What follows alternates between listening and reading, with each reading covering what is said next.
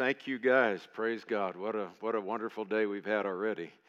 Just uh, in the Word of God and get to hear more from the Spirit of God tonight and knowing truth that makes us free. Look at all the folk that came out on a Sunday night. This is awesome. I'm proud of you guys. Hallelujah. And good looking too. I think somebody said that earlier. Good looking folk. I think we'll just build three tabernacles and dwell here.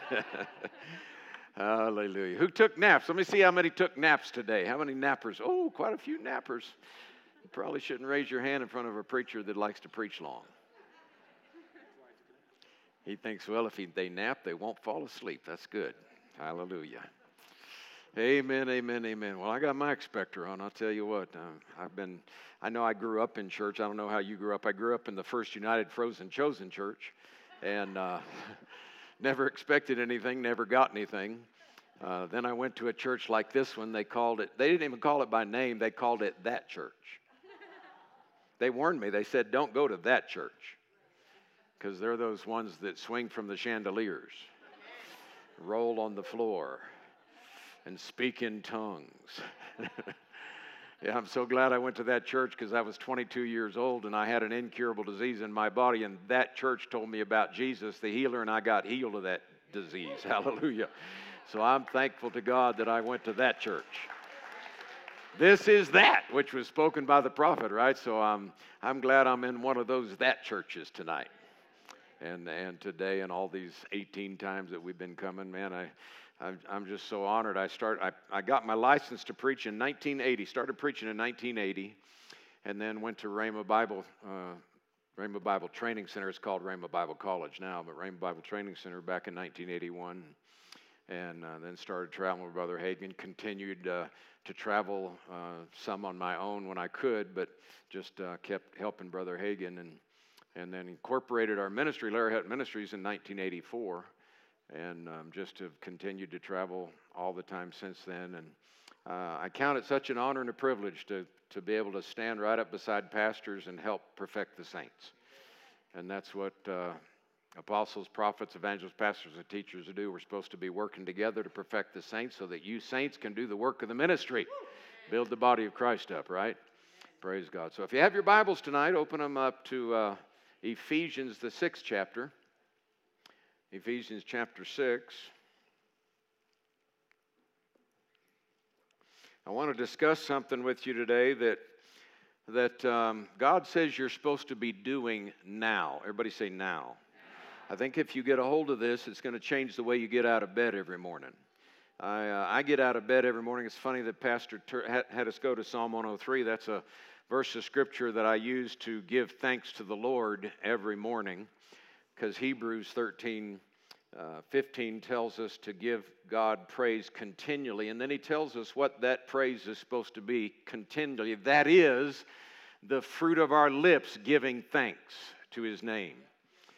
That's the highest form of praise, and it's, uh, it's just, it'll put you over. And so every morning, usually before my feet hit the bed, I'm praising God and thanking him for his benefits, thanking God this is a day that he made Uh, I'm going to rejoice and be glad in it. And I learned years ago every day when I get up that that doesn't change. That verse doesn't change. It says this is the day. It doesn't say yesterday was the day. it doesn't say last week was the day. Every single day you get out of bed, it says this is the day the Lord made. So what are we supposed to do every day when we get out of bed? Rejoice and be glad. Amen. Somebody said, Yeah, but Brother Larry, all hell's broken loose. I said, Okay, let's let all heaven break loose. Because all heaven's a whole lot more powerful than all hell. All hell's been defeated, put underneath your feet. Amen. You have the blood, you have the word, you got the name. You could use any one of those that's more powerful than the kingdom of darkness.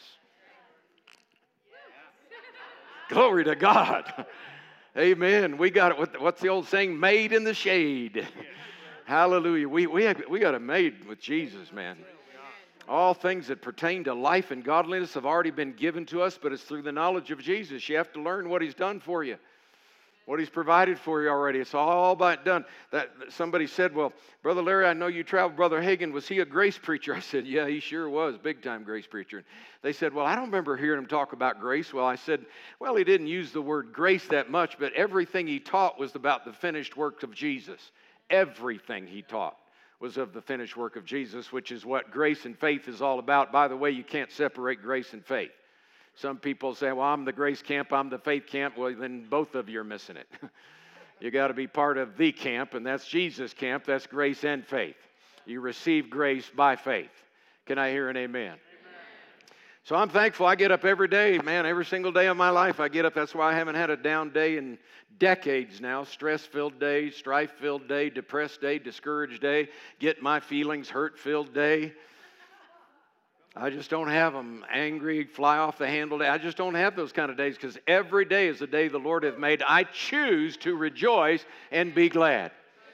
And I just tell them, Lord, I thank you. You've already forgiven all my sin. I got it better off than they did under the old covenant. I said, Lord, I thank you for forgiving all my sin.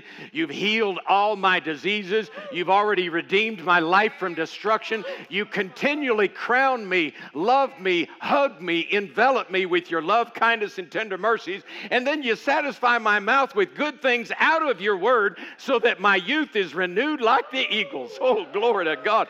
What a day this is going to be.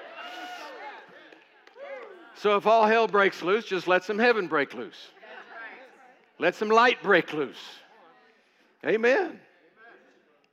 Hallelujah. Thank you, Lord. So we're gonna we're gonna discuss uh, something that I, I think um, if you get a hold of what God says to do now and live in the now. See, too many people live in their yesterdays, and it ends up destroying them. They live in their yesterday. Oh, look what happened, and, and, and they just dwell in their yesterday. And then the, a lot of people live in their tomorrows and they're worried about what's going to happen, how are we going to make it. Uh, boy, all the things going in government and wars and all those things, I just don't know what to do. Well, the Bible tells us what to do today, and if you approach life today, tomorrow would take care of itself. So Ephesians chapter 6 verse 10, did I tell you to turn there? Ephesians 6:10. It says, "Finally, my brethren, be strong in the Lord and the power of his might." Of course, you could take days and teach on this whole passage, but we're going to zero in on this one thing because the Lord gave me this message for, for you and for the body of Christ, for the things that are going to be uh, happening in the near future. Uh, uh, fortunately, I got to continue to travel when the Wuhan virus came out. You know what I mean? The Wuhan virus, some people, you know, the China virus. That's what, actually, it was called the China virus when it first came out. And then the WHO, the World Health Organization, they got pressure from China to change the name because China was getting a bad name because the virus came out of China. And so they put pressure on the WHO and said, you need to quit calling it the China virus and uh, start calling it COVID. And so that's how that name came about. Uh, but anyway, I've always called it the China virus or the Wuhan virus, where it came out of. And uh, when I started uh, traveling in 2020 with the virus and everything, I mean, I thought I owned the jets that I got on. I mean, I'd get on a, a jet that sat 220 people, and there'd be four of us three in coach and me in first class. the reason I was in first class is because I flew all the time, so they upgraded me for free. One time, I don't know if any of our partners were watching back then, one time we had a party. I got on the plane and I, I FaceTime videoed uh, all of the four of us on the plane, the other three in coach. They're all shouting, Glory, hallelujah. And I'm, I'm videoing the whole thing. But I continued to travel. I told people, I said, you know, people aren't using their brains. People have gotten into fear, and unfortunately, the body of Christ, a large por- portion of the body, got into fear. We're not in faith at all during this time. But I told people, I said, listen, if there was any time that was safer, in fact, there was no time ever because I've been traveling all my life, but uh, there, there was no time safer to go travel and take a vacation than during the Wuhan virus. Because the planes were cleaner than they'd ever been in my life. The airports were cleaner than they'd ever been in my life. And listen to this less sick people were traveling than ever in my life. I told people, take a vacation. Now's the time to go. Especially if you're feared, afraid of catching something, you won't. and so people said, Well, Brother Larry, did you continue to travel? Of course I continue to travel. First thing I did is I got in the Gospels which is what everybody should do anytime you're facing any test, trial, hardship, or problem. You should get in the Word of God and find out, okay, what did Jesus do? What did Jesus say? So I went through Matthew, Mark, Luke, and John to see what did he do when, when uh, very, very contagious diseases came into his midst? Did he social distance? Did he wear a mask? What, did, what Jesus, what did you do? And I saw, you know what I saw him do? I saw him touch people. Oh my goodness. So, you know what I did to people that had the Wuhan virus? I touched them. Somebody said, Well, weren't you afraid of that? I said, Afraid of that getting on me? No, it's what I have is going to get on them. I'm not afraid of that getting on me. Come on. Come on, what we, what we believe and sing about and praise God about all the time, do we really? A lot of people acted like they didn't because there was such fear. So it's time we step up, step up the, to the plate, and we act like what we say we are. We are believers. We're not just believers at church, we're believers through thick and thin. We don't care what happens in the world. And if they tell us we're not essential, we don't care. We're not stopping. That'll never happen again. And I've been hearing a lot of pastors say that. Thank God. Because there were too many pastors that shut down, but thank God a lot of pastors said, uh uh-uh, uh no, we're, we're staying open. We're essential. We're more essential than Walmart. Amen. So God says, be strong in the Lord and the power of his might. Paul says, Be strong. Think about this. Paul is writing this letter from prison to encourage believers.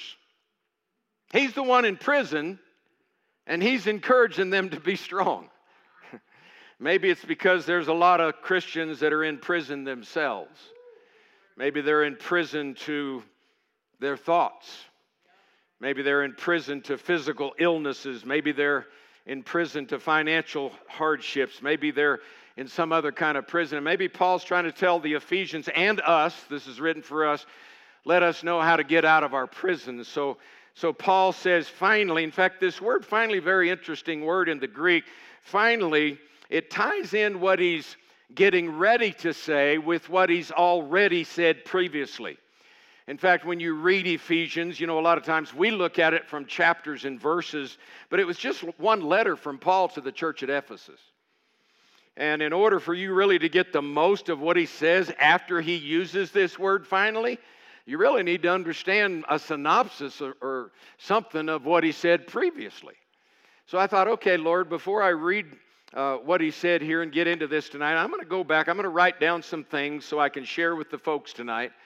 I'm going to write down a quick synopsis of chapters 1, 2, 3, 4, and 5 so that when, when you hear what he says after finally, it makes a whole lot more sense to you. So here we go. In chapter 1, Paul talks about our redemption.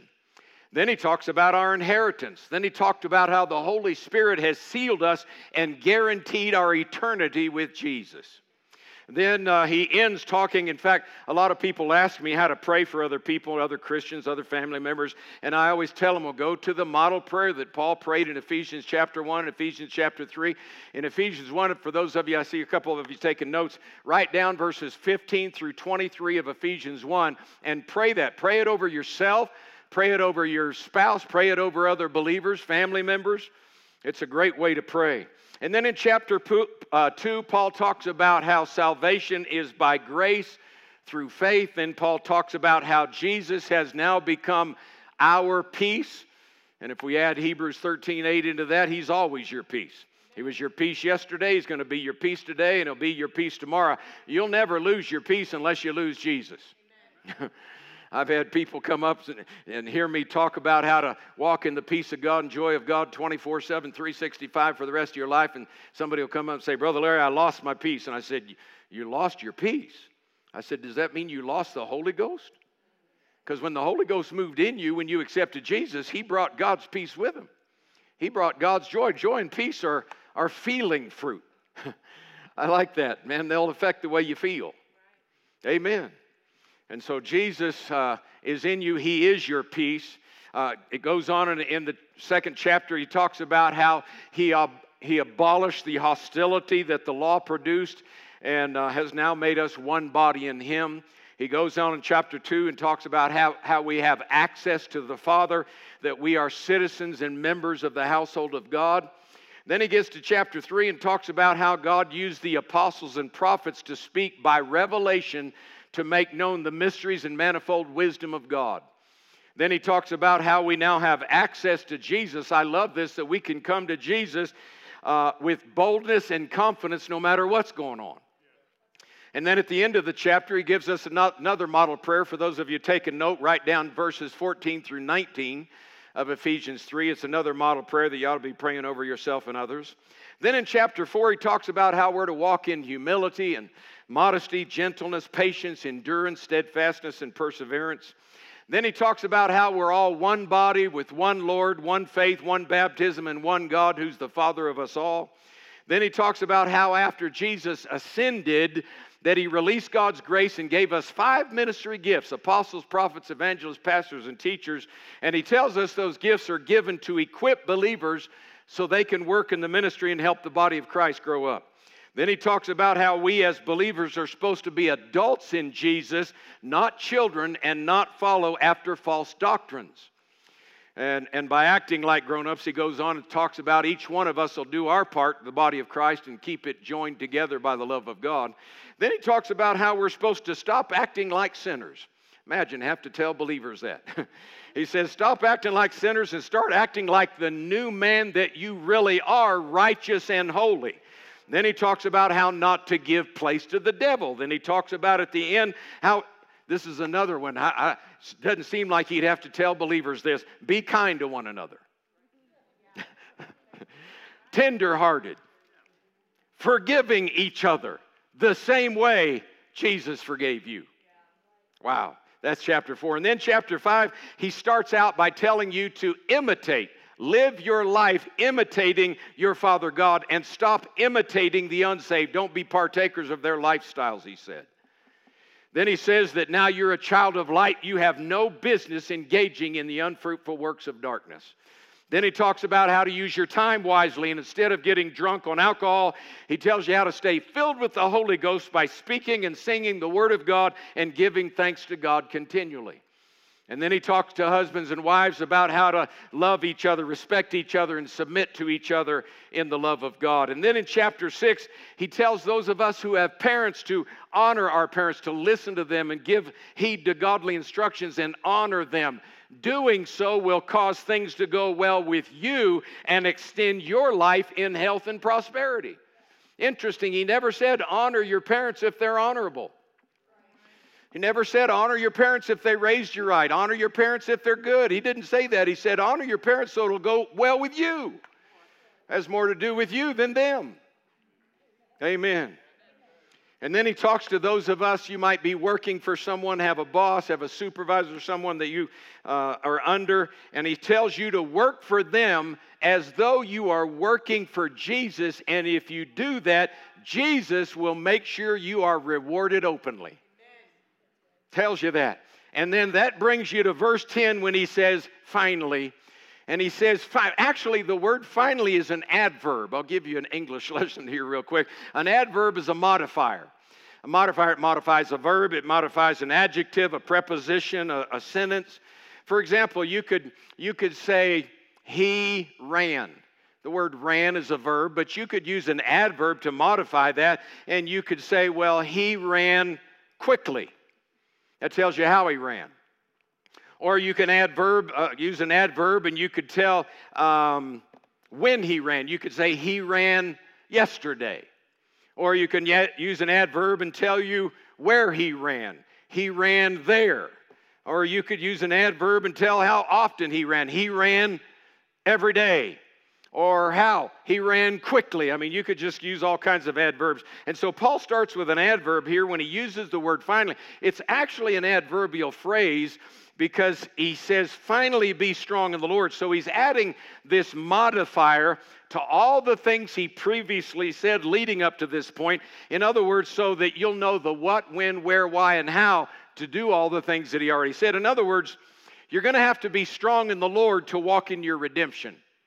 You're going to have to be strong in the Lord to receive your inheritance. You're going to have to be strong in the Lord to pray for others. You're going to have to be strong in the Lord to allow Jesus to be your peace at all times. You're going to have to be strong in the Lord to still come to Jesus with boldness and confidence even when you've screwed up.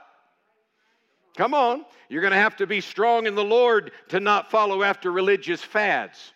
You're going to have to be strong in the Lord to act like the righteous and holy person that you are. You're going to have to be strong in the Lord to not give place to the devil. You're going to have to be strong in the Lord to only allow good things to come out of your mouth. We didn't even go there this morning, but that sure fits. You're going to have to be strong in the Lord to be kind to one another, tenderhearted, and forgive each other the way Jesus has forgiven you. Are you understanding what I mean by a modifier? So, the first thing Paul says here is be strong in Jesus and the power of his might. Be strong in Jesus. Listen, he wouldn't have to tell us be strong in Jesus if we were always strong. He wouldn't have to say that. He'd say, just say, hey, keep acting like you've been. But he didn't say that, so there's going to be times that we're not going to feel strong. We're going to have feelings of weakness, feelings of lack of ability, inadequacy, frustration, frustration, and hopelessness. And what does God tell us to do? Actually, tells us one word. Somebody said, Well, Brother Larry, it says be strong. That's two words. Actually, be strong in the Greek language is just one word. Let me give you the four definitions out of uh, the Greek that this word means here be strong. It means empowered. Everybody say empowered. It means enabled, say enabled. It says increase in strength, say that. And say be strong. But it doesn't stop there. The key is in the Lord. Be strong in the Lord. You are empowered, you are enabled, you are strengthened, and you can be strong because you are in the Lord. That's why you can be strong. Remember over in Daniel 11 32, where God said, The people that do know their God will be strong and do exploits. They'll be strong. Actually, the word exploits is not in the uh, original manuscript, so it's italicized in King James. So it actually says the people that do know their God will be strong and do. And if you look up the Hebrew for do, it means to advance or to accomplish to advance or accomplish. So if you're if you're going to be strong in the Lord because you know your God, then you're going to do. You're going to advance the kingdom of God and you're going to accomplish things for the kingdom of God. You're not going to back down, you're not going to quit. But you're going to have to be strong in the Lord in order to do that. Isaiah 35 4, he tells those of us that of a, of a fearful heart, be strong and do not fear. In fact, I'm going to have you turn over there. Go to Isaiah 35, Isaiah 35 4. And let's look at it. I'll read it from the New King James here. Uh, Isaiah 35 4. It says, it says, Say to those who are fearful hearted, be strong. Isn't that what we're seeing in Ephesians? Be strong, do not fear. Behold, your God will come with vengeance. With the recompense of God, he will come and save you. Be strong and do not fear. I did a whole series on my television, uh, my daily television program about fear and not living in worry or stress or those forms of fear or, or phobias that have so many people bound. I said, uh, you know, the, the Bible talks about fear like over 800 times. Now, most of the time it's referring to things that really don't apply to us, things that it said the enemy was afraid, like the Amalekites were afraid of the children of Israel, things like that. But there were 167 times. I went through every single word that, that the Bible talks about fear. I did it actually two different studies, two different times, spent hundreds of hours doing it. And I went through every single word that was associated with fear fear, afraid, terrified, those kinds of words, everything associated with fear. But 167 times, now I will take this side journey because I thought it was a little humorous. You know, you can't believe everything on Facebook. You do know that, right? so I saw this well known preacher, and uh, he's a great brother. He, he was just quoting what somebody else had said, and he, he just, I guess he assumed it was true. He said, Did you know there's a fear not 365 times in the Bible? And it sounds great, sounds awesome. it's not true, but it sounds good. there's 167 times that the Bible directly says, Fear not. Do not be afraid. Do not be dismayed. Do not be terrified. 167 times. We don't need 350. Actually, all you need is two or three mouth of two or three witnesses. That's all you need to establish Bible believing Word of God doctrine. That's all you need. But God didn't give us 10 fear nots. He didn't give us 30. He didn't give us 50 or 100. 167 times God said, Don't be afraid. That means we do not have to live in fear. I was driving through the panhandle of Texas praying in the Holy Ghost, going, heading to a church that I was going to be preaching at for a few days. And all of a sudden, I heard the Spirit of the Lord say this to me. He said, If you won't allow fear in any area of your life, no curse can operate in any area of your life. Boy, from that day to this, which is a couple decades ago, I've been on a rampage against fear. I refuse to worry. I refuse to stress about anything. I refuse to have any form of fear in my life. I will not. Fear is not part of God's kingdom. We're not talking about the fear of God. We're talking about fear out of the fear out of the kingdom of darkness. Amen. That we don't have to be worried about things and stressed out about things and panic attacks and all those things. We don't. We don't have to be afraid of any sickness or disease. Amen. So he says, be strong and do not fear. Kind of reminds me of over in Second Chronicles 32 7. Be strong and courageous when facing your enemies, because there's more with us than there are with them. Same over in Joshua 1 9. Be strong and courageous and do not be afraid or discouraged, for the Lord is with you everywhere you go. We don't have to be afraid. We can be strong and courageous. Why? Because you are in Christ. You're dead. You're crucified. Galatians 2:20 you're crucified with Christ. Nevertheless you live yet not you, but Christ lives in you. And the life you now live, you live by the faith of the Son of God. Not even your faith, you live by the faith of the Son of God that died and gave himself for you. Hallelujah. Thank you, Lord Jesus. So I can live by God's faith and, and I can do it in Christ because I'm dead in Christ. If you would just go get a revelation of go to, go to any corpse of a dead person, they do not get afraid of anything. Don't get stressed out. Don't get worried. Don't get their feelings hurt. Come on. You are in Christ. If any man be in Christ, he's a new creation. You're a new creature. And if you're going to be strong in the Lord, then you have to know who you are in Christ. So, so what I'm going to do real quick, because we're not going to have time to turn to all these verses, I may turn to one or two at the end, but I'm going to quote some verses about who you are in Christ. Probably all verses that you know, some of, them, some of you may not, but they're verses of who you are in the Lord. And if you're going to be strong, you're going to have to do it in the Lord. You can't be strong in yourself and the power of your might. You're going to have to be strong in the Lord. So let me quote some verses. For those of you taking notes, you can just write down the reference. I'm just going to tell you what they say real quick. Romans 3:24 says because you're in Christ you are redeemed and made right with God because of his free unearned undeserved grace. Romans 8:1 says because you're in Christ you can now live a life free from condemnation.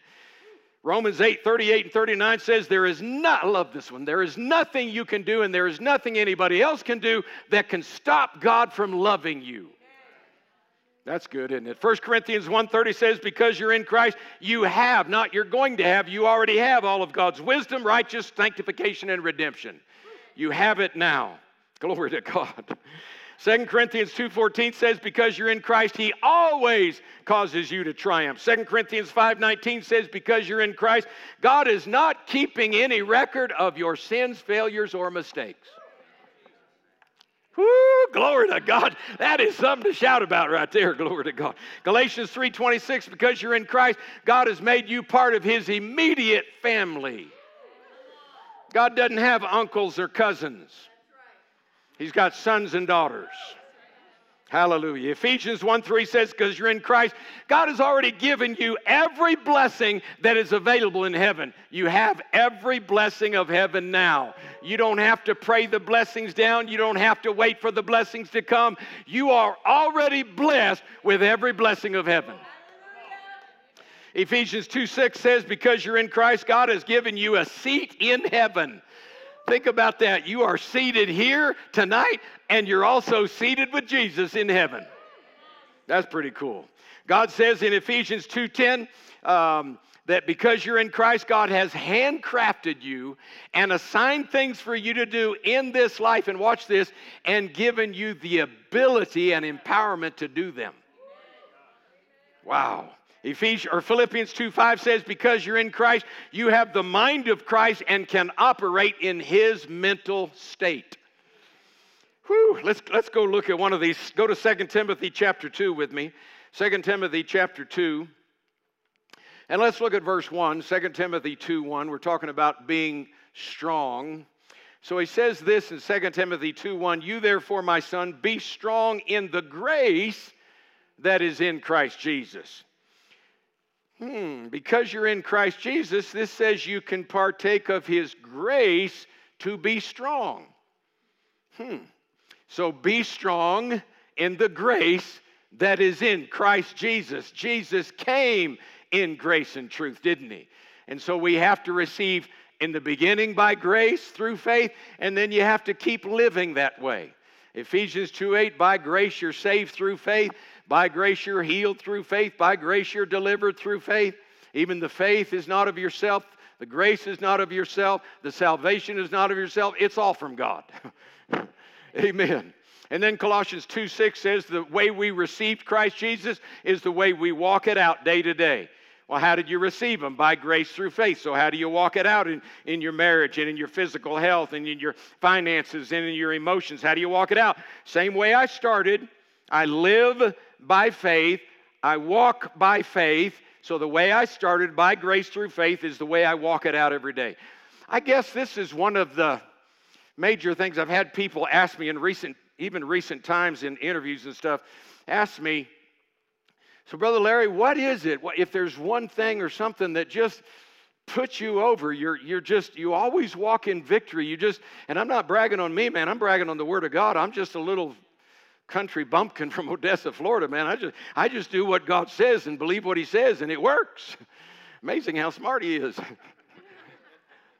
but they asked, so, so, Brother Larry, you know, you've been doing this for 40 some years, and and living in victory and just always up and never down and always and when you get attacked with sickness it can't stay and just one thing after another just always walking victory and i, I said i guess maybe if i was going to try and pinpoint this one thing of course it's not one thing it's all, everything we've been talking about but but if i was going to pinpoint the one thing I, I, I, said this i said you know what when i enter into a, a hardship of life a, a, persecution a test a trial um, you know a tribulation like John 16 33 in the world you'll have tribulation. That's pressure and persecution and hardships and all the afflictions that come against you.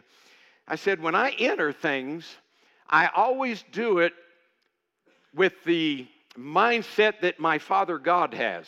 I look at the end from the beginning. And so I see, well, in Christ, I already won. So before I even get into the middle of the battle, I already know the outcome. I've already won. And so it keeps me focused on Jesus, who is the author and the finisher. But if he's the author and the finisher, what is he in between? He's the one that keeps you going and winning by faith and walking by faith, not by sight, through the whole time. And so then he is my shepherd, I shall not want. He leads me beside still waters. He, he, he restores my soul. He takes me out in green pastures. I'm telling you what, I, I love the 100 or the 23rd Psalm. Now, you know what? I've hardly ever pre- heard it preached accurately. Most of the time in my life, all growing up, even in faith churches and grace churches, I've heard people use the 23rd Psalm to preach about problems. Oh, you know, you're going through a tough time. You're going through the valley. You just got to hold on because remember, He's your shepherd and, and He's got a rod staff to remember goodness and mercy are following you. So you just got to hang on. No, no, no. Read the 23rd Psalm sometime in the light of it is not a downer. It is letting you know whether you're on the mountain or down in the valley, you can party with Jesus. He said, Go right through. The, it says we walk through, not we camp in. Not we're defeated in. We walk through the valley. How do we walk? By faith and not by sight. So we walk through the valley with our eyes on Jesus. He leads us beside still waters, restores our soul, provides for us green pastures. He even sets a table up while we're facing our enemies. He said, Sit down and have a seven course meal from the chef of heaven. And there I am partaking of all this good stuff with Jesus while the enemy's attacking. I don't give a rip what the enemy's doing. I'm walking through the valley partying with Jesus and God's protecting me and God's showing me the way and I'm having fun. I'm enjoying the scenery. Glory to God. Look at all this beauty in this valley. This is so beautiful. It's so pretty. These rivers. Y'all know what I'm talking about in Colorado. You got them out here. They don't know much in Oklahoma where I'm from, but, but y'all know man, and goodness and mercy are jumping on my back every single place I go and everything I do. It is a victory psalm. Hallelujah. Glory to God. I hope I'm helping you. I'm preaching me happy. Hallelujah. Thank you, Lord Jesus. So he says, um, so be strong in the grace that is. Now let's jump over to 1 Corinthians chapter, uh, chapter 16. 1 Corinthians chapter 16. We'll get back to Ephesians, be strong in the Lord, the power of his might, but let's look at a few more things first. 1 Corinthians 16, 13, where it says in the New King James, it says four things to do. It says, watch, Stand fast in the faith, be brave, and there's those words, be strong. So, again, this is something that God has called us to do now. Everybody say now. So, if you're wondering what you're supposed to do this week and this year and, and the coming years, and when all hell breaks loose, what are you supposed to do? Well, He's commissioned you to do four things right here. He says, Watch, stand fast in the faith, be brave, and be strong. Watch, stand fast in the faith, be brave, be strong. So let's talk about those four things real quick. The word watch in the Greek means to stay awake, to be watchful, to be vigilant, to give strict attention to, and the Greek says be cautious. Think about those definitions. Stay awake, be watchful, be vigilant, give strict attention to, and be cautious. Just the mere mention of those things lets us know that Satan is trying to steal the Word of God, steal our peace, steal our joy, steal our health. There's things he's trying to do, and he'll work through people to do it to bring us down. But he says, pay attention. Stay awake. Kind of reminds me of 1 peter chapter 5 verse 8 be sober be vigilant because your adversary the devil walks about roaring like a lion seeking whom he may devour. It says be sober be vigilant. That means pay attention be on your guard. Same thing we're looking at here.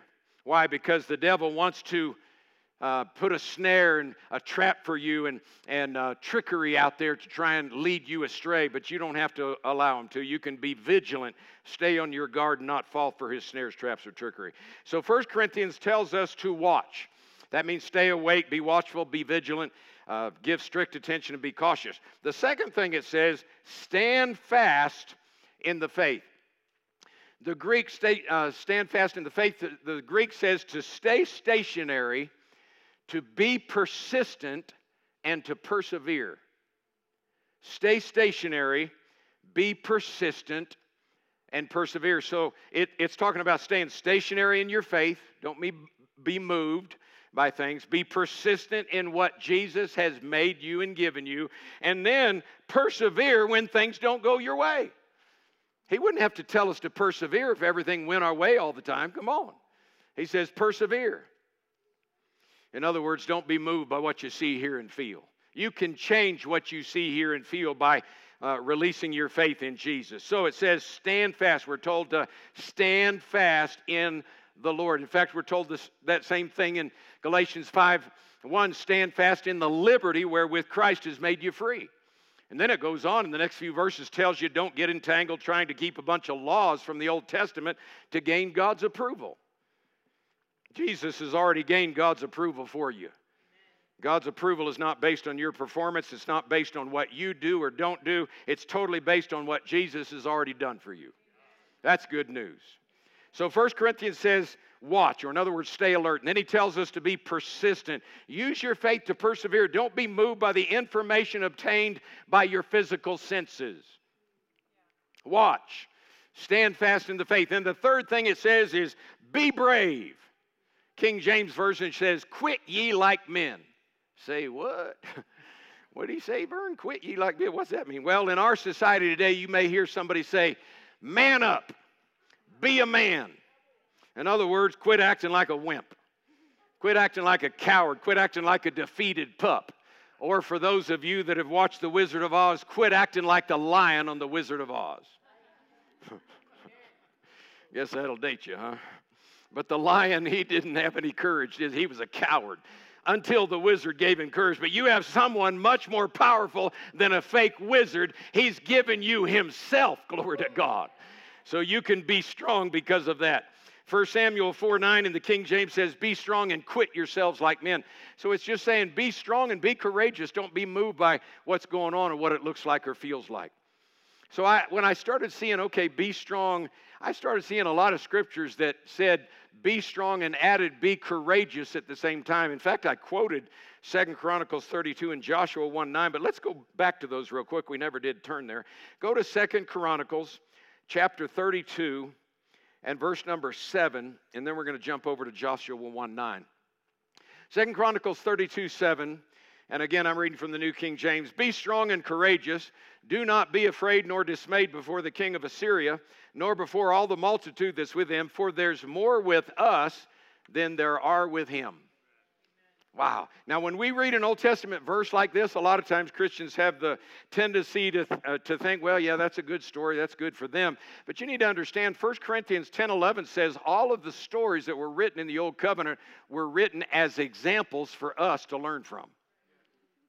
So, in other words, when we read this, Second Chronicles 32 7, God says to them and to us, Be strong and courageous when facing your enemies, because there's more with us than there are with them. That kind of reminds me of 2 Kings chapter 6, verse 16, when, when uh, Elisha had to tell his servant, There's more with us than there are with them. And that servant had a hard time believing that, didn't he? Because he looked at the, he, they're up in the, the high place of Dothan, the city of Dothan, and the whole city surrounded by enemies, chariots and, and horses. And uh, uh, Elisha has to say, God opened his eyes. His eyes were open, but now he's talking about his, his God eyes his, his spirit eyes, his, his eternal eyes, the more real eyes that you'll be using to see with for eternity. So you might as well use, use them now and learn to look through them now. Hallelujah. And so he said, Open his eyes, and God opened his eyes, and he saw chariots of fire and horses and chariots, all these chariots of fire, and there were tens of thousands more than the ones that were surrounding them. There are more with us, so you can be strong and courageous. Why? Because God's got an army of his angels assigned to help you. Hallelujah. Turn over to Joshua chapter 1, verse 9. Joshua 1 9. I'm telling you, the things that are coming, I, I, I really believe from what the Lord told me in my prayer time and, and through all my listening to the Lord uh, about what happened with this Wuhan virus and everything, uh, that was a test from a, a bunch of wicked people that are trying to get people to submit and just act like robots and you just do what we say and you just follow our lead and you do if we tell you you stay home you stay home. If we tell you you're going to be part of a 15 mile city you're going to be part of that. Oh they got all kinds of plans going down. They've been planning this for years. So there's some worse things coming down the road but you and i do not need to be afraid of anyone or anything. Psalm 27 1 The Lord is my light and my salvation. Of whom shall I fear? The Lord is the strength of my life. Of whom shall I be afraid? Amen. We don't have to be afraid of anything or anyone. Amen. Joshua 1 9, have I not commanded you, be strong and of good courage? Do not be afraid nor be dismayed, for the Lord your God is with you wherever you go. I remember my father, I've had two mentors in my life the late Curtis Bradford, who's now in heaven, and the late Kenneth E. Hagin, who is now in heaven. And uh, both of them taught me not only how to live by faith, but how to die by faith. My first mentor, the late Curtis Bradford from Florida, he, uh, this was, uh, I sat under him. He, he trained me. He's the one that uh, licensed me to be a minister and preach the gospel. And before I ever went to Bible school, and, and I started preaching, I preached my first sermon at his church. And uh, when he decided to die in old age, he said, uh, I think I'm just going to go lay down and yield up the ghost. And that's exactly what he did. And this guy, you talk about the epitome of health. In fact, he was one of my mentors. I followed that example. He was in the gym all the time, working out all the time, eating healthy all the time. I mean, he was the epitome of health. He had nothing, absolutely nothing wrong with him. And he just went, laid down, and yielded up the ghost. And then my second mentor, the late Kenneth E. Hagin, dad was, dad was home the morning uh, that he decided to go to heaven and he's sitting in his chair. I've been uh, over at his house many times. I, I can see him sitting there, and mom was in the kitchen, and she looked over at him and smiled. He smiled back at her, and then after he smiled, he took a big breath, and his head went down, and he yielded up the ghost. I talked to him the day before. I talked to him every Saturday before I flew out of Tulsa.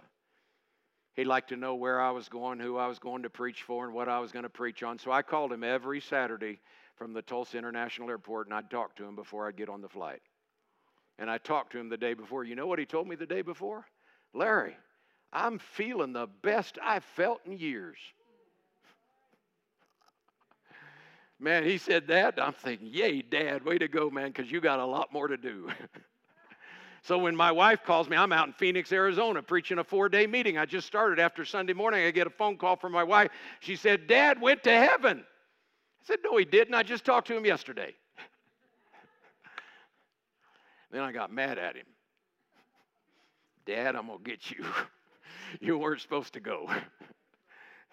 Because he had talked to me personally, privately, several times. He had talked to Jimmy Hockaday. You guys know him. He had talked to both of us about some things he wanted to do down the in, in the near future, things that he felt like the Lord wanted him to do. So when I went, when I flew back home, I, I canceled the rest of my meeting in Phoenix. I flew back home, and when I got home, I walked in the hospital room. Pastor Ken and Lynette were there. Pastor Ken let me and Liz go in. They, they left the room so we could have time alone with, with uh, Dad's body. I, I, was, I was fully planning on raising Dad from the dead. Oh, yeah.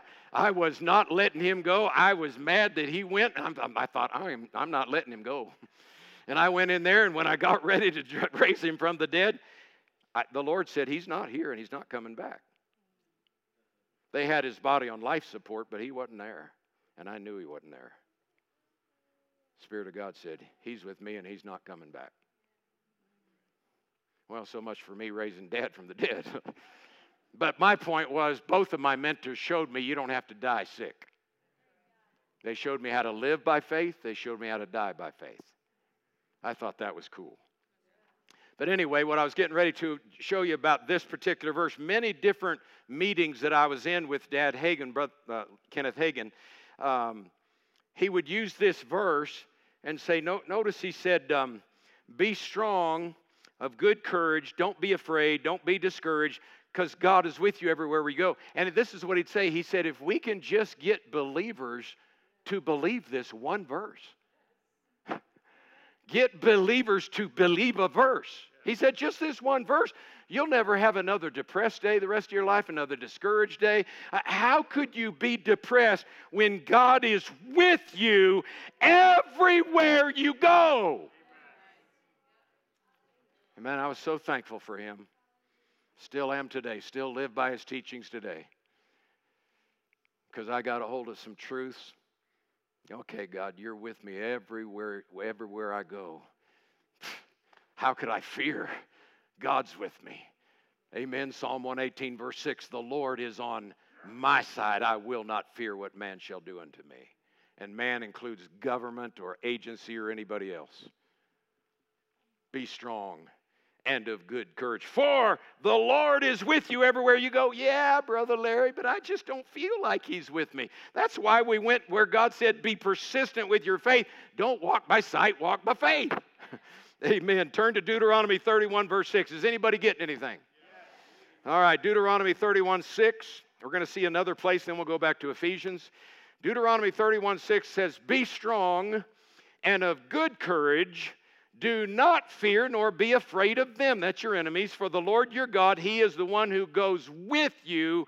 He will not leave you or let you down, forsake you. Won't, won't do it. He said, so we could go over and over and over, and there's more verses we're not going to take time to go. But over, I mean, look at how many we've already looked at where God said, be strong and be courageous. Don't fear. Don't get discouraged. So you're going to have to take this Remind yourself, stir yourself up with it, hear it again, and when you have things happen next year in the next couple years, take this and live by it. Because when you do, there will be an empowerment. Remember, every word of God that's spoken is full of the anointing, it's full of life, it's alive. I try and get this through to people everywhere I go. Qu- quit thinking that the word of God is ink and, and pages and leather. No, that, that just represents the Word. That represents Jesus. He is the Word. That's what makes this so real to me. I heard Liz when she was doing a ladies' meeting recently. She, she was talking and, and she mentioned to the ladies, she said, You know, my husband, she said, I, will hear him preach something. It may be the, uh, after 40 years of hearing him, it may be the 30 or 40th time I've heard him preach this message. She said, When he's preaching it, it's like he's preaching it the very first time. It's so real, it's so alive to him. That's because I'm not preaching ink and pages and leather. I'm talking about the one who saved me, healed me, delivered me, and he's the Savior of the world. He's done it for everybody. I, woe unto me if I preach not the gospel. I've got to go tell people everywhere I can, and on television and on social media and every avenue I can. I have to tell people this is real, it's not religion. This is about a living Savior, a living Redeemer. Man, thank you, Lord. That's what gets me so excited all the time and makes me jump out of bed every morning. This is a day the Lord hath made because He's real. Let's go back to Ephesians 6:10. Hallelujah. I've been getting away from my notes a lot tonight, so it's probably already too later than it's supposed to be. Who knows? I haven't been watching. Hallelujah. Thank God for Holy Ghost services. Paul says, Be strong. Finally, my brethren, be strong in the Lord and in the power of his might. The only way we're going to be strong is in the Lord.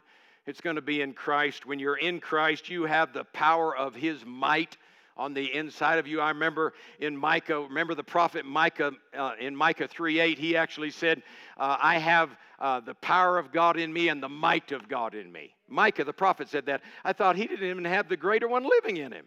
And he was saying, I'm full of power and I'm full of might. Micah 3:8. He said, I'm full of power and I'm full of might. I thought, well, how much more are you full of power and might? You've got the power and might of God on the inside of you. The very glory is inside of you. Hallelujah. Thank you, Lord, so much. You, you remember there in, um, in um, Judges chapter 6, verse 11, where God, uh, God told Gideon, You mighty man of valor. Do you remember what Gideon was doing? He was hiding. hiding from the Midianites. Compla- and he was complaining, by the way, while he was while he was hiding. And God said, You are a mighty man, study out the Hebrew, a mighty man of courage and strength. Sure wasn't acting like it. But God calls those things that be not as though they already are. That's uh, Romans chapter 4, verse 17. My paraphrase of Romans 4 17. God calls those things that don't appear to be real, but in truth, they are real because God said so. That's God calling those things that be not as though they are. God calls those things that don't appear to be real, but they are because God said so. Once God spoke it, it's real and it's the truth. Turn over to 2 Corinthians chapter 10. Pastor quoted this this morning. I want to show you something real quick. 2 Corinthians 10, verse 4 The weapons of our warfare are not carnal, but mighty. So here's another reason you can be strong in the Lord and the power of his might because you're in Christ, because the weapons of our warfare are not carnal but mighty. The word carnal, if you look up the Greek word, it means of human origin. So your weapons are not human weapons. They're heaven's weapons, the ones that have already been used to whip, strip, and defeat the devil for you and put him underneath your feet. so you have all of God's armor. I mean, Romans 13 12, put on the armor of light. Light dispels darkness. Uh, Ephesians 6 16, you have the armor of faith. 2 Corinthians 6 7 says you have the armor of righteousness. Ephesians 6 17 says you have the armor of the sword of the Spirit, which is the Word of God. Wow. And the Word of God at Hebrews 4 12 says it's alive, it's powerful. That's because His name is Jesus. It's not just ink and pages. Hallelujah. Isn't it interesting? I was thinking about this earlier today when I was in my hotel room preparing for tonight. I thought, isn't it interesting that with all this might and all this power available to Christians, yet so many Christians are living defeated, woe is me type lifestyles? Why is that? Because even though God is in you, even though His power is in you, even though His might is in you, even though His strength is in you, you still have to be a doer of the Word. Has it come down to that? Oh no. A doer of what word, Brother? Well, let's try this one. Be strong. You have to start acting like what God said is true and that it's true no matter how you feel, no matter what it looks like, no matter how you've been treated by others, no matter what's going on in society or government. You have to start acting like I am strong because God said, be it. So I be it. Hallelujah. Joel, what, what did Joel chapter 3, verse 10? Let the weak say something. Hmm, I wonder if life is in the power of the tongue. That sure would have gone along with this morning. Joel 3:10, let the weak say, what? I am, not I'm trying. I'll feel one of these days I'll get there. No, I am. Just like you am righteous the moment you accept Jesus before you ever do a righteous act. You am already. You already are righteous just like you are the healed, just like you are financially rich. You are financially rich before you have a dime in your account. If you accept Jesus, it's all been done at the cross. This is probably what helped my wife and I become financially free years ago and pay off our mortgage at Larry Hutton Ministries and pay off our mortgage at, at our home and every debt. And we've been debt free for years and just keep gaining financially uh, more and more. We got a hold of this truth that when Jesus bore our poverty, you know the grace of our Lord Jesus, that though he was rich, yet for your sakes on the cross he became poor so that you'd become rich. Just like on the cross he became sin that you'd become righteous. I found out, well, I became righteous before I ever did a righteous thing. You know what I found out? I became rich the moment I accept the grace of God, what Jesus did for me. And then when you accept that I already am rich, not when it looks like it or feels like it. I already am righteous. Not when it looks like or feels like I'm acting righteous. No, I'm already righteous and I'm already rich. When I started acting like I was rich, riches had to come to me. They had to chase me down because that's what I am. And I call that I am righteous. I am healed. I am rich. I am full of peace and joy. I, I don't care what's going on. I know what Jesus made me.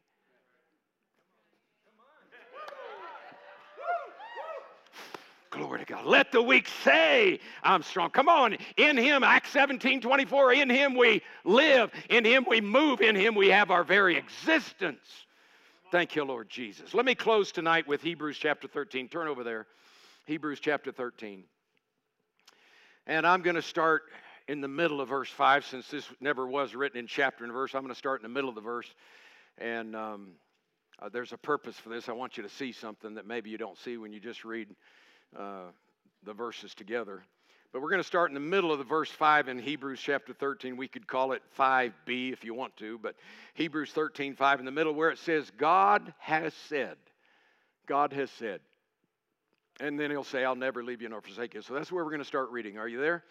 God has said, Hebrews 13, 5, God has said, I will never leave you or forsake you, so that we may boldly say, The Lord is my helper. I'll not fear what man can do to me.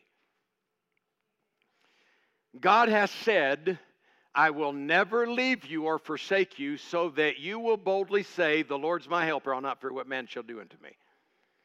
God has said, I will never leave you nor forsake you. And then there's two words you need to underline or circle or highlight so you get the fullness of this.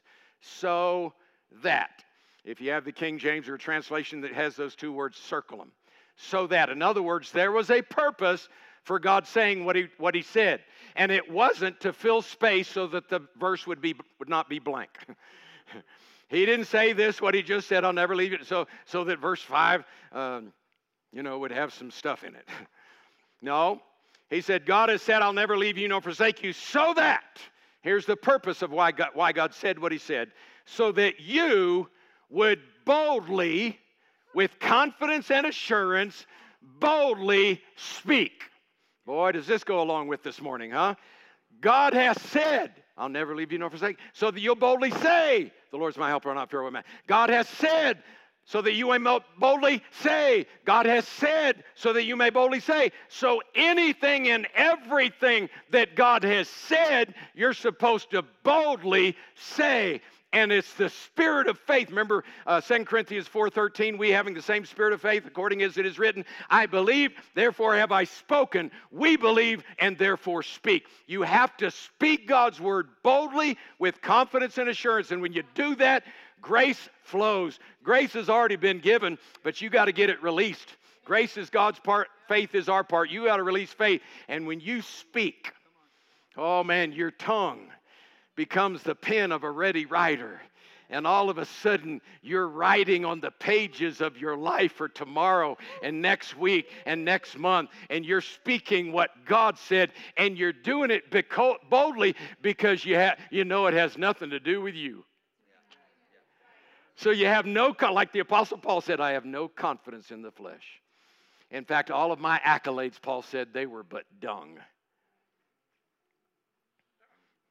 I know they introduced me as doctorate, but I don't give a rip about my doctorate. The only reason I didn't get my doctorate for the church, I got my doctorate for the world.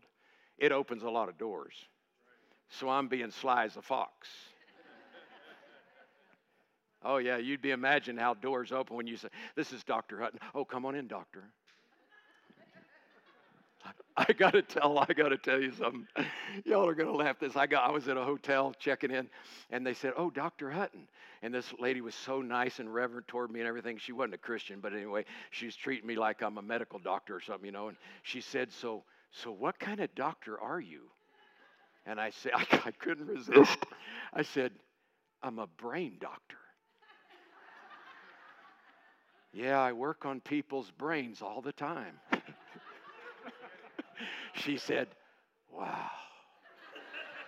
And I left and never did tell her. But yeah, I'm always trying to get people to renew their minds and think God's thoughts and think like God thinks and start thinking that way and acting that way and talking that way. Because when you when you get your mind renewed and your heart filled out of the abundance of the heart, the mouth is to speak and you'll be speaking what God says, and then you'll watch it come to pass because everything God said was so that you would put it in your mouth and boldly proclaim it. This is what God said. That's what Pastor was pointing out this morning in one of the first or second services when he was closing. He was talking about how Jesus used the word. When the devil used the word, what did Jesus do? Boldly spoke the word. It is written. You got to boldly speak the word. Even when the devil tries to use the word against you, tell you, yeah, but you didn't do this, you didn't do that. You can just say, yeah, devil, but it's by grace, not by my performance. Hallelujah. Thank you, Lord Jesus. I receive it, Lord. I receive what you've done for me. So I'm going to I'm going to encourage my family here. I've been coming here long enough. You guys are family to me. When I come here, I feel like I'm home. I feel like I'm with people that love me and care about me and that would give their lives for me. That's the way you guys make me feel. So I feel like I'm with family, and I'm going to encourage my family. I don't care what happens in the next few months, in the next couple years, be strong. You be strong and you be courageous and boldly declare the Word of God. And I know we sold out of the scripture the cards back there again, you bunch of word hogs. we, we sold out of them again. So, so you can go to our website, larryhutton.org, and, and, and order them, and they'll ship them out to you and uh, get them to you pretty quick. They usually ship out within, usually within one to two days, they have everything shipped out. I have a, a warehouse in Tulsa, so they take care of all that for me. So, um, if you need to order the cards, or if we've run out of anything else, then you can you can pick them up. Uh, that Limitless, we still have the Limitless mini book back there, uh, the one that we uh, have given out. But now I'm I'm I'm trying to get every Christian, even mature Christians, to get one just so that it'll relight your fire. Uh, limitless life with Jesus. And then for those of you, I, I know that uh, some of you already have the internal affairs and the free from me, but if you don't, this is how to live uh, not have any more down days the rest of your life. No more stress filled days. This is how to overcome depression, I've had ministers sit in front, in front of my desk in my office that were on medication for depression. I've had others on medication for anger. And, and I, I share what the Lord taught me years ago about how to never let depression or stress or worry or hurt feelings or anything these don't let them don't give root just like you resist sin you can resist negative emotions you can you don't have to let them stay you can control how you feel you can control how you feel Amen. Don't let the kingdom of darkness control how you feel. So that's what this, this book and the CD series is all about. Again, if you want to download MP3, you can always do that as well. And then the last two things I'll mention is our peace scriptures. Does anybody get a hold of our peace scriptures? I love peace scriptures because it has to do with every area of your life. The word shalom talks about your finances, it talks about your physical health, It talks about your mental and emotional state. I mean, shalom is just complete soundness in every area. And so I quote for over an hour peace scriptures, shalom scriptures from the Old and the New Testament. And it's just so awesome. In fact, do you guys have that queued up where we could give them a sample of that? You do? Yeah, go ahead and give them a sample of that because there's some people here that haven't heard our scripture recordings. Praise God. Five. Great peace have they which love your law, and nothing shall offend them. Nothing shall offend them. The New Living Translation Those who love your instructions have great peace and do not stumble. The Message Bible For those who love what you reveal, everything fits. Yeah. No stumbling around in the dark for them. Contemporary English Version You give peace of mind to all who love your law. Nothing can make them fall. Amen. God's Word, there is lasting peace for those who love your teachings. Nothing can make those people stumble. My paraphrase those who love God's Word will have abundant, abounding, exceeding, full, yeah. and lasting peace. Yeah. They will be well, happy, healthy, prosperous, at rest, and safe, and nothing will ruin them offend them, or cause them to fall. You can cut it right there. That's taken out of the translation I'm working on, the paraphrase Bible I'm working on, and I do that through that that as well. Um, but I also I, I really recommend getting the wisdom scriptures if you don't have it. I know a few of you do, but the wisdom scriptures is all of Proverbs and wisdom will affect your finances it'll affect your physical health i mean it just affects so many different areas so i do the same thing with wisdom, wisdom scriptures but there's four over four hours if you get the cds there's four cds if you get the mp3s it's over four hours because i quote from proverbs 1 to proverbs 31 verse by verse, just like that, many translations of each verse. So if you want to get the wisdom scriptures, uh, let me just give a few things away here today, if I can. Is that all right? Anybody want my internal affairs book up here on the front row? Man, she was quick. You got to be quick if you want free stuff. I'll tell you what, I'll just give you this because it goes with it. Yeah. Double blessing. In fact, that's what people ask me when they go buy the book or the free from me is uh, which one should I buy? I said, well, I cover some things on the CD series I don't cover in the book. I cover some things in the book I don't cover in the CD. So it would behoove to buy both, but you can buy them separate just so that you know.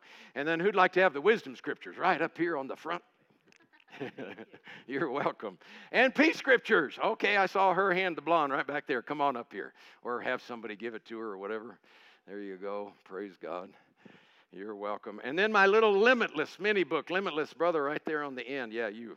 Limitless Life with Jesus. Hallelujah. And my iPad, don't you raise your hand. Don't you raise your hand. Hallelujah. So, uh, Glory to God. Um, is there anybody here tonight, every head up, every eye open? Everyone looking around? Is there anyone here tonight you've never accepted Jesus and you would like to become part of the family of God? Anyone here at all tonight? You said, I've never accepted Jesus, but I, I want to. I want to live like I've heard you can live tonight. You can if you know Jesus. Is there anybody? Anybody you've never accepted Jesus? Everybody that has accepted him and you're not ashamed of him, hold your hand up real high.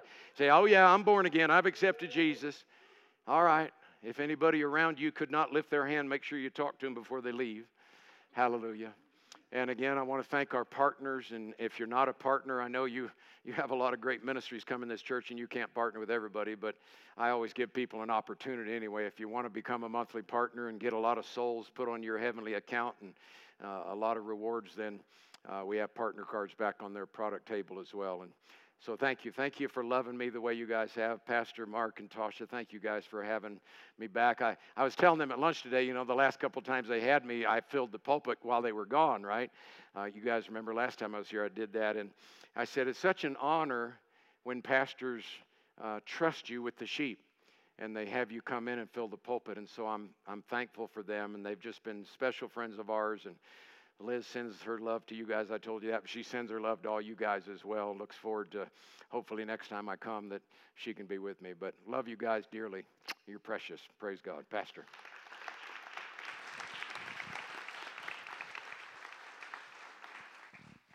Praise the Lord. Woo. Glory to God. Well, again, I know you were taught the word. There was just word, scripture after scripture after scripture. Uh, it's alive, it's quick, it's powerful sharper than any two edged sword, dividing asunder between the soul and the spirit. That's what helps us to be strong, is not just whatever we think in our emotions, but how the Word of God brings that strength and stabilization to us. Amen? And so the days that we're living in uh, will demand of us that strength. And so we've been taught those things that will help us be strong. Amen? And uh, sometimes people just, you know, they feel like, well, you know, uh, you always want us to be strong. You always want us to have victory.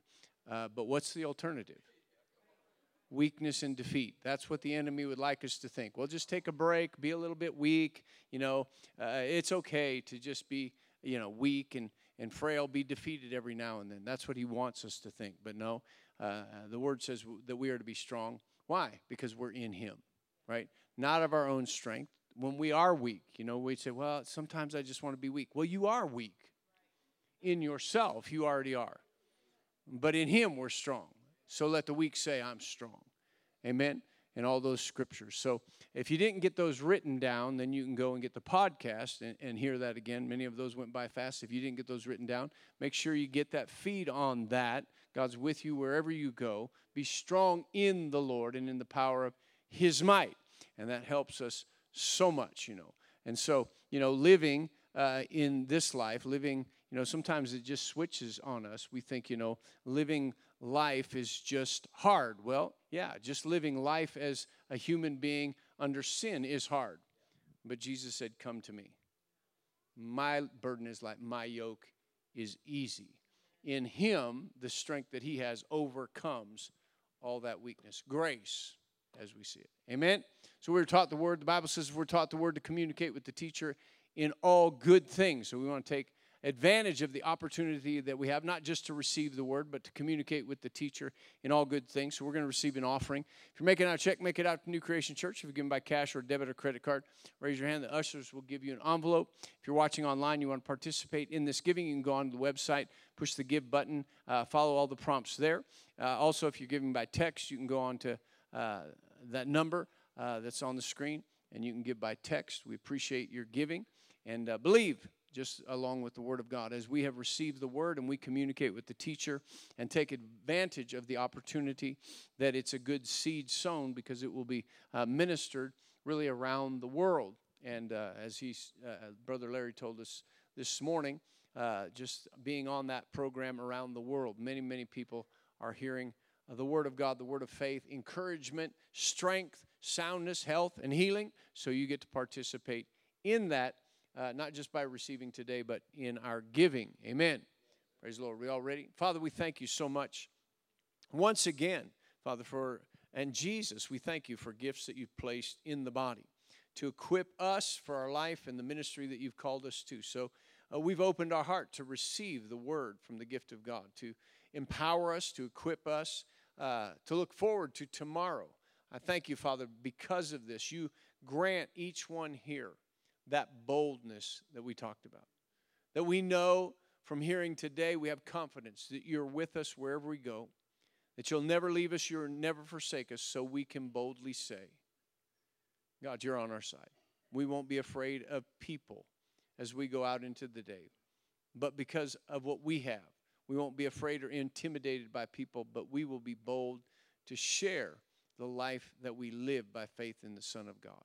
So I thank you. I pray that boldness upon each one. Grant unto us boldness to walk in, to speak, to do everything that we've heard today. For you said if we'd not just hear it, but we would do it, we would be blessed in the doing. So we command those blessings upon each one. We command the blessings of the Word of God, that you supply every need according to your riches in glory. And we thank you for that in Jesus' name.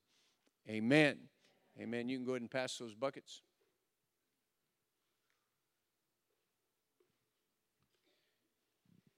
After the bucket goes by, you can stand up with me.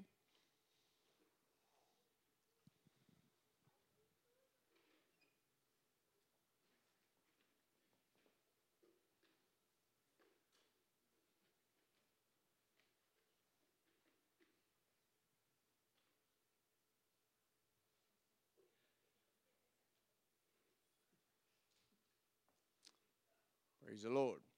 Are we done? Somebody wave at me when we're got all the, buckets passed.